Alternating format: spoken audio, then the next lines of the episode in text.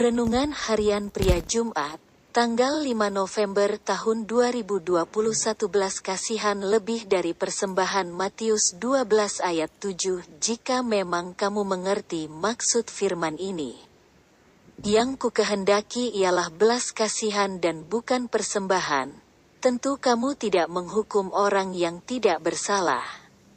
Pada suatu kali Yesus dan murid-muridnya berjalan di antara ladang gandum.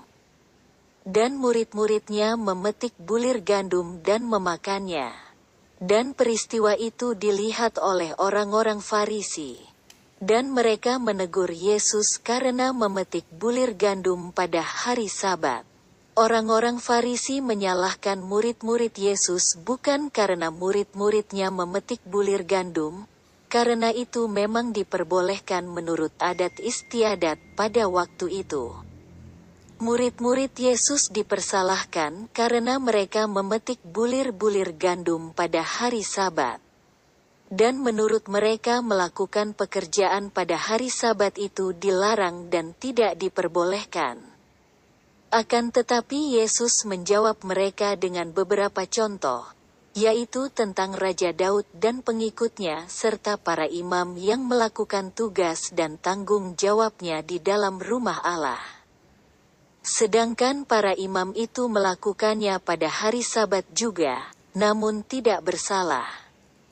Dan Yesus mengatakan sebuah firman, yang kukehendaki adalah belas kasihan dan bukan persembahan. Anda dan saya bisa mendapatkan beberapa kebenaran dari kisah tersebut. Salah satunya adalah persembahan dan pelayanan yang kita lakukan jika tidak disertai dengan belas kasihan terhadap sesama.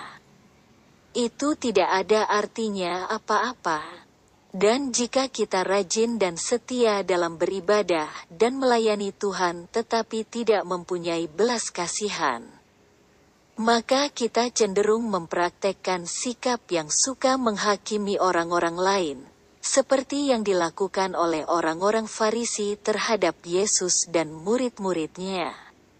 Rajin beribadah, suka memberi dan setia melayani itu baik dan harus kita lakukan di dalam kehidupan kita. Tetapi itu semua harus disertai dengan belas kasihan kepada orang-orang lain. Refleksi diri.